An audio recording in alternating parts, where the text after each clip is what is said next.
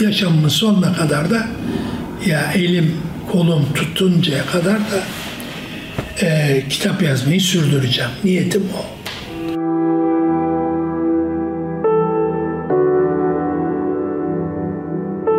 Mabalede vefa da vardır, ihanet de vardır. Gazeteciler biraz bir tür egoizmleri şişmiş insanlardır. Onun için birbirlerini satabilirler. Babali'den ayrıldıktan sonra gazeteci başka iş yapamaz. Çıktım işte böyle kapak açıldı kapıdan. Bir anam kimi aradınız filan dedi. Yalnız ben giderken dedim ki abi ama kadın madın konsumasyonu almayın. Sabahleyin bir kalktık bu titriyor tabii. Rezaleti ayılınca. Sayın Bayar çok özür dilerim. Acilen 3 bin liraya ihtiyacım var. Sabim Tara. Bayar indi. Ağır ağır geldi böyle. Geldi, geldi, geldi. Size teessüf ederim Samim Bey dedi. Sonra bindi adam. Kapadı bu o tamam atlattık bu işi. Senin dedim Nazım Hikmet'i kaçırdığını söylüyorlar. Ama böyle somut bir şey yok. Ya dedim gel şunu yaz. Onun döneminde mafyayı o yönetiyordu. Yani çok yürek isteyen bir şey. Çünkü yani yakalansa hapisten çıkamaz. Ama inanıyorum ki o da bugün yaşasaydı o da komünistliği filan İhsan Bey anılarınızı biz alalım ya. Hürriyet onun değerini bilmez filan dedim. İki dersim isyanı da İngilizlerin parmak atmasıyla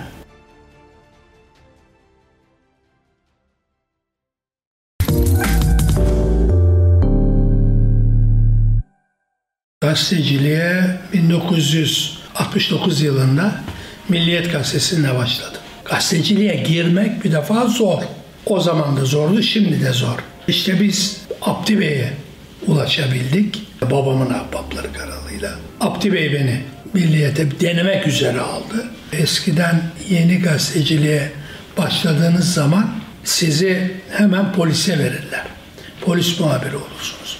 Çünkü poliste bir insanın gazeteci olup olamayacağı en hızlı şekilde anlaşılır.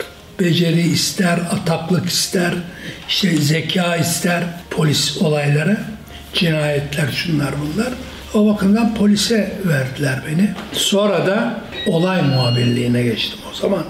Terör olayları, üniversitelerde olaylar vardı. Onları izlemeye başladım.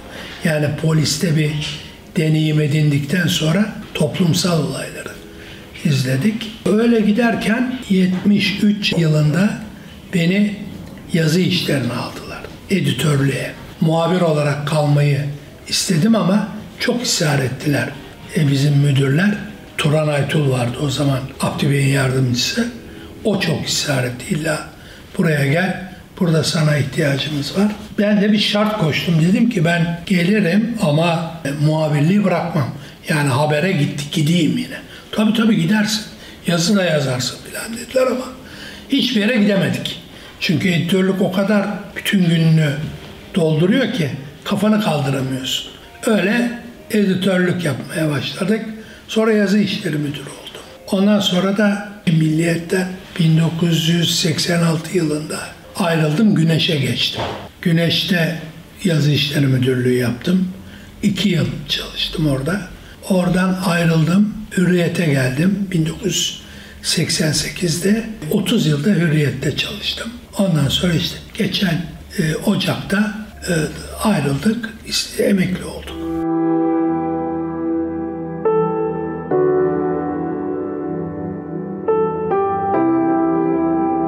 Emekliye ayrılma isteğimin nedeni kitap yazabilmek. Yani kitap yazamıyoruz. E birikimimiz olduğu gibi böyle kafamızın içinde kalıyor. Dedim ki ya ben artık gazeteciliği bırakayım. Ayrılayım tamamen, uzaklaşayım, kitaba yöneleyim dedim. İşte e, ayrıldıktan sonra bu çıkardığımız Babali'nin Öteki Yüz kitabını yazdım. Şimdi ikinci kitabında hemen hemen yarısına geldim. Ona yakında biter tahmin ediyorum. Ondan sonra devam edeceğim. kitap yazmaya devam edeceğim. Yaşamımın sonuna kadar da ya elim kolum tutuncaya kadar da e, kitap yazmayı sürdüreceğim. Niyetim o.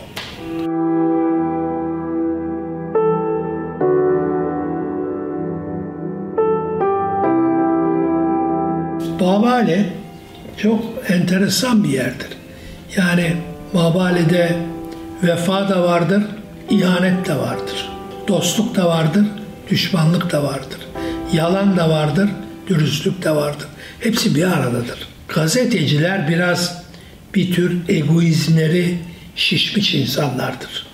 Tıpkı e, tiyatro, sinema oyuncuları gibi veya ünlü yazarlar gibi, ünlü kişiler gibi. Onun için birbirlerini satabilirler. Satmayan çok insan var tabi de ama satabilirler. Yani bu tip dramatik olaylar yaşarsınız Babali'de. Babali'den ayrıldıktan sonra gazeteci başka iş yapamaz.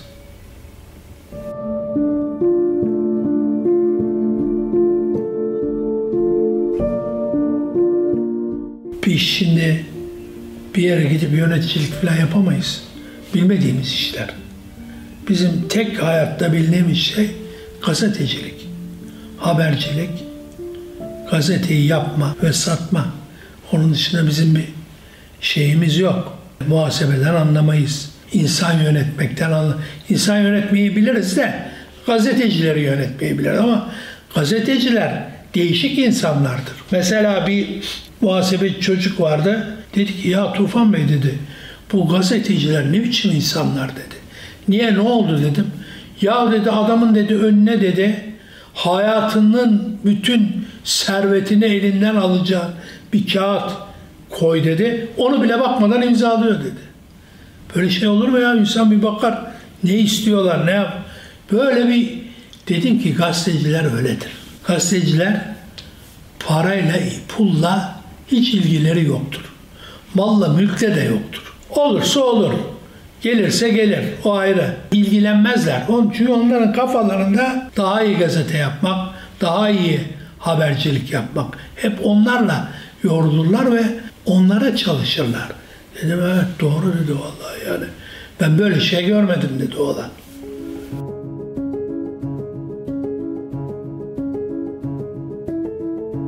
Raki aslında öyle Türkiye'yi falan yöneten bir adam değil. Zeki, akıllı, bir takım paralı insanları kandırıp sövüşlüyor.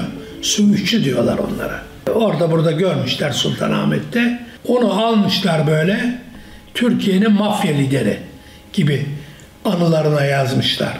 O kitap da bizim elimize geçti. Abdi Bey de o dizi yazıyı beğenmiş. İlginç bunu kullanalım dedi ama beni çağırdı dedi ki sen buradaki insanları bul, bunlarla konuş.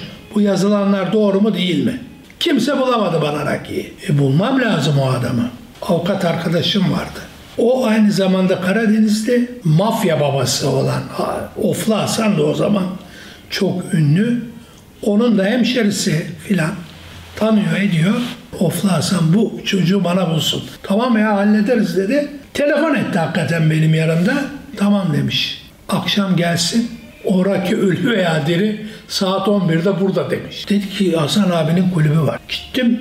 Meğerse kulüp dediği kumarhaneymiş. Çıktım işte böyle kapak açıldı kapıdan. Bir adam kimi aradınız filan dedi. Ben dedim Hasan Bey beni bekliyor filan. Gelin buyurun dedi. O hoş geldin yeğenim gel bakalım filan dedi. Dedim ki ya bu Raki gelecek mi dedim. Sen hiç merak etme o 11'de gelir buraya dedi. Hakikaten 11 oldu geldi herif. Bana dedi ki sen dedi otur ben bir onunla bir konuşayım dedi. Palavra bir şeyler sıkmasın dedi. Yani girdik biz Raki ile almıştık şey ettik filan. Anlattı adam ya yok böyle bir şey dedi abi yani ben kimim dedi ya. Ben Hasan abi benim öyle dediğimi duysa ayaklarımı kırar dedi. Mafya filan değilim ben ben söğüşçüyüm dedi ya. Bir şey değil filan. Neyse konuştuk işi bitirdik biz. Peki sağ ol dedim ben çıktım. Oflasan gitti onun odasına. Onu gönderdi. Sonra geldi dedi ki bana anlattı mı sana her şeyi dedi. Ha anlatmadıysa söyle çağırayım. Onu pataklayayım dedi. Çünkü Hasan abi yolum yok demiş. 2000 lira da para almış. O zamanın parası. 2000 lira iyi para. Orada tabii enteresan sohbetlerimiz oldu. Biraz daha oturduk. Onun döneminde mafyayı o yönetiyordu. Yani geliyordu diğer mafya liderleri. İşte bir sorun varsa bunu anlatıyorlardı. Bu da racon kesiyordu. Sen bu işe bulaşma. Bu işi sen yap. Ona da bu kadar hisse ver. Böyle yapın, şöyle yapın. Onlara ve bunun raconla hepsi uyardı. Onun için mafya arasında böyle çekişme, çatışma, kavga onun döneminde olmadı. Sonra o gittikten sonra işler biraz mafyada karıştı. İşte şimdiki mafya şeflerinde görüyoruz. O gece ben şunu gördüm. Ben orada oturduğum sürece sinemanın, ses dünyasının en ünlü adamları geldi. Geldi bir sıkıntın var mı? Soruyor her gelene. Bir sıkıntın var mı? Fahrettin paranızı veriyor mu? Şeyde Maksim'de çalışıyorsa. Bir problem yok değil mi? Olunca söyleyin ha ben hallederim. Falan onlara da böyle hamilik yapıyor ama öyle bir saygıyla geliyorlar ki yani şaşırdım adama.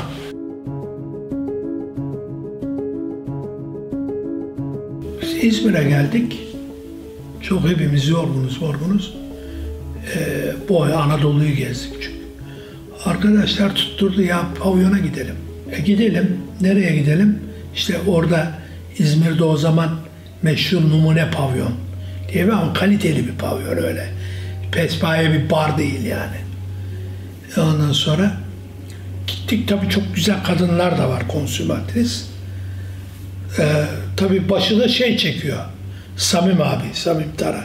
Yalnız ben giderken dedim ki abi ama kadın madın konsumasyonu almayın. Çok rezil rakamlar çıkabilir dedim. Yok canım filan falan falan demeye kalmadı. E, girer girmez Samim'e iki tane kadını aldı masasına oturttu. Boyuna kadınlar da durmadan içiyorlar ki hesap yükselsin. Dans edildi, şu oldu, bu oldu. Bir hesap geldi ki hepimizin cebindeki parayı toplasan ödememize imkan yok. Biraz itiraz mı itiraz indirdiler filan. Ama yine de yok. Ya ne yapacağız dedik şimdi? Dedik siz hiç merak etmeyin ben hallederim. Nasıl halledi abi sen karışma. Komiyi çağırdı gel buraya oğlum. İşte yazdı. Git otele altıncı kata çık. Şu numaralı odanın kapısını çal. Bu pusulayı ver. Pusulada da şey yazmış.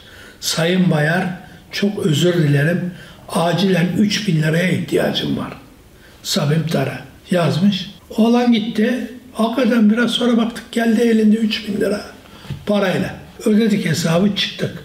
Şimdi çıktık ama yani gece saat 3'te, 3.30'da bayarı uyandırdık. Uyandırdı. Dedim ki abi ne, ne nasıl sen bunu altından kalkacaksın. Da, da kalkarız filan dedi o. Sabahleyin bir kalktık bu titriyor tabii. Rezaleti ayılınca. Şimdi şeyin otelin önünde araba yanaşmış. Bayar binecek. Biz de arkadaki arabalara binip Manisa'ya gideceğiz. Mitinge. Bu tabii açmış kapıyı bekliyor Bayar'a. Bayar indi. Ağır ağır geldi böyle. Geldi, geldi, geldi. Arabaya hiç kimsenin suratına bakmıyor ama. Suratı asık. Adımını attı. Öteki adımını atacak. Döndü. Size teessüf ederim Samim Bey dedi. Sonra bindi adam. Kapadı bu o tamam atlattık bu işi. yani adamı gece üç buçukta kaldırdı. Üç bin lira para aldı. Düşün yani. O zaman üç bin lira. Bizim maaşımız bin, 1200 lira mı neydi yani? Hesap et. Ondan 2000 lira filan da öyle toplan demek. 5000 liraya bağlamışız işte. Öyle bir macera enteresandır. Gene basılabilir evim, beni alıp götürürler, kitaplarımızla beraber. Refik Erduran çok iyi bir tiyatro yazarıdır biliyorsun. Nazım Hikmet'te kaçıran olduğunu duyuyorduk. Böyle e, konuşuluyordu ama Refik Erduran hiçbir şekilde bunu evet ben kaçırdım filan demiyordu. Dem, demedi de kimseye. Nasıl olduğunu da anlatmadı filan. Fakat ben duydum bunu böyle o konuşmadan. Bir gün Güneş'teyiz. O da Güneş'te köşe yazısı yazıyor. Gittim odasına dedim ki ya senin dedim Nazım Hikmet'i kaçırdığını söylüyorlar.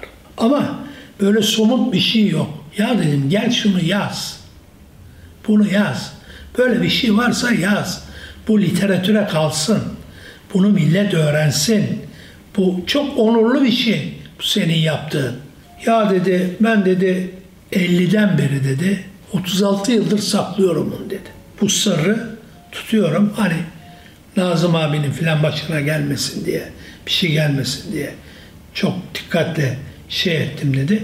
Gerçi o da öldü artık dedi. Ama dedi yine de bunu bir övünç şeyi gibi e, ortaya sunulmasını istemiyorum dedi.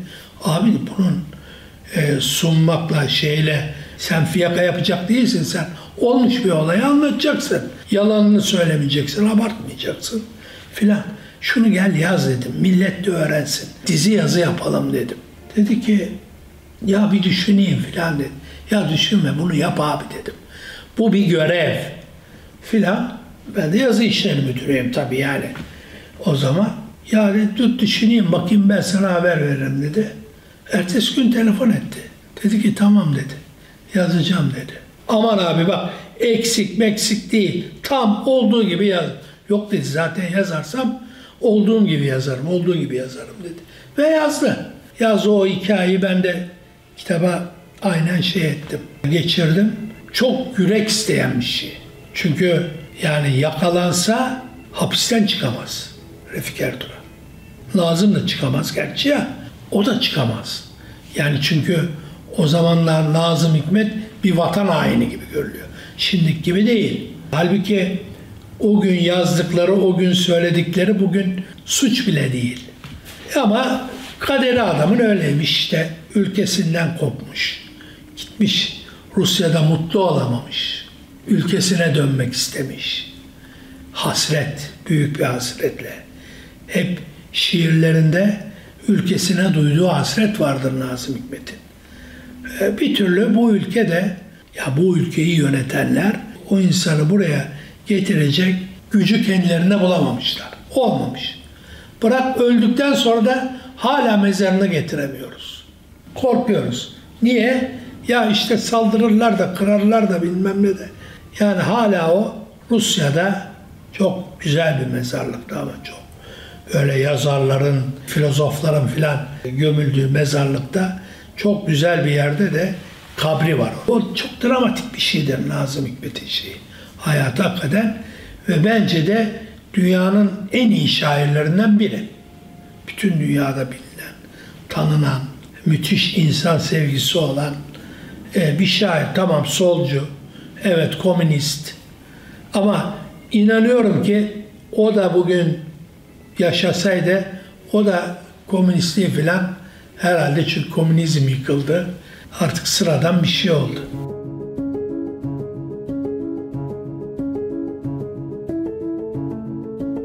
Çaplı bir adamdı İhsan Bey. Politikaya da sonradan girmiş çünkü. Vali esas. Bursa valiliği yapmış filan. Tam İstanbul'a vali olacak dönemde milletvekili yapmış bunu. Demirel yaptı. Evvela Çalışma Bakanı oldu, sonra Dışişleri Bakanı oldu. Dışişleri mesleği olmamasına rağmen son derece başarılı bir Dışişleri Bakanıydı. Çünkü çok böyle umur görmüş, çok devlet deneyimi olan bir adamdı. O yazmış anılarını. Bizim de bir arkadaşımız vardı Tanju Cılızoğlu diye. Tanju Cılızoğlu ile ilişkileri çok iyiydi. O yardım etmiş bu anılara. Güneşteyiz o zaman. Ya İhsan Sabri Bey anılarını yazdı bitirdi dedi. Ama dedi galiba hürriyete veriyor. Yapma ya dedim. Bizi alalım dedim filan. Bir sen bir yemeğe davet et onu dedim. Bir yerde yemek yiyelim. İkna edebilirsek biz alırız. Ya işte yemeğe gittik. Genel müdür vardı bizim Yekta Onu da aldık. İşte ben, Tansu, Tansu, Tanju. Üçümüz. Bir de İhsan Bey. Dördümüz Merit Otel. Çok güzel bir oteldi. Oraya gittik. Orada işte yemek yedik filan. Orada tabi sohbet, muhabbet filan. Biraz ilerledikten sonra dedim ki İhsan Bey anılarınızı biz alalım ya. Hürriyet onun değerini bilmez filan dedim. Biz dedim onu çok güzel değerlendiririz. Sonra da kitap yaparız. Kitap olarak da çıkarırız filan. E, ben dedi sizi çok sevdim dedi. Ben de zaten onlara kesin bir söz vermemiştim dedi. Size vereyim anıları dedi. Anılarını biz aldık yayınladık. Yani dizi yazı olarak. Sonra da kitap olarak çıktı. Şimdi iki tane dersim isyanı var. Bir 1925'te var. Bir de 1934'te var. İki Dersim isyanı da İngilizlerin parmak atmasıyla çıkmış şey. İngilizler dürtüklemişler. Tabii o insanlar da cahil, e, lambur lumbur dolduruşa gelip şey etmişler. Devlete baş kaldırmışlar. Devlet de ezmiş tabii. Çok masum insan da öldürülmüş isyanlarda. Ama tabii yani devlete baş kaldırıp silahını alıp dağa çıkınca devletin sana yapabileceği bir şey yok. Sen ne vuruşacaksın? Ya sen kazanacaksın ya devlet kazanacak. Orada yani üzücü olaylar olmuş, şey olmuş. Onu gayet güzel anlatmış. Ben dedim ya bunu insanlar bilmiyor. Alayım olduğu gibi koyayım dedim. Ve koydum. Şimdi 1925 isyanını da ikinci kitapta yazıyorum. Çok geniş bir şekilde. O da çok enteresan. Çok ilginç şeyler olmuş.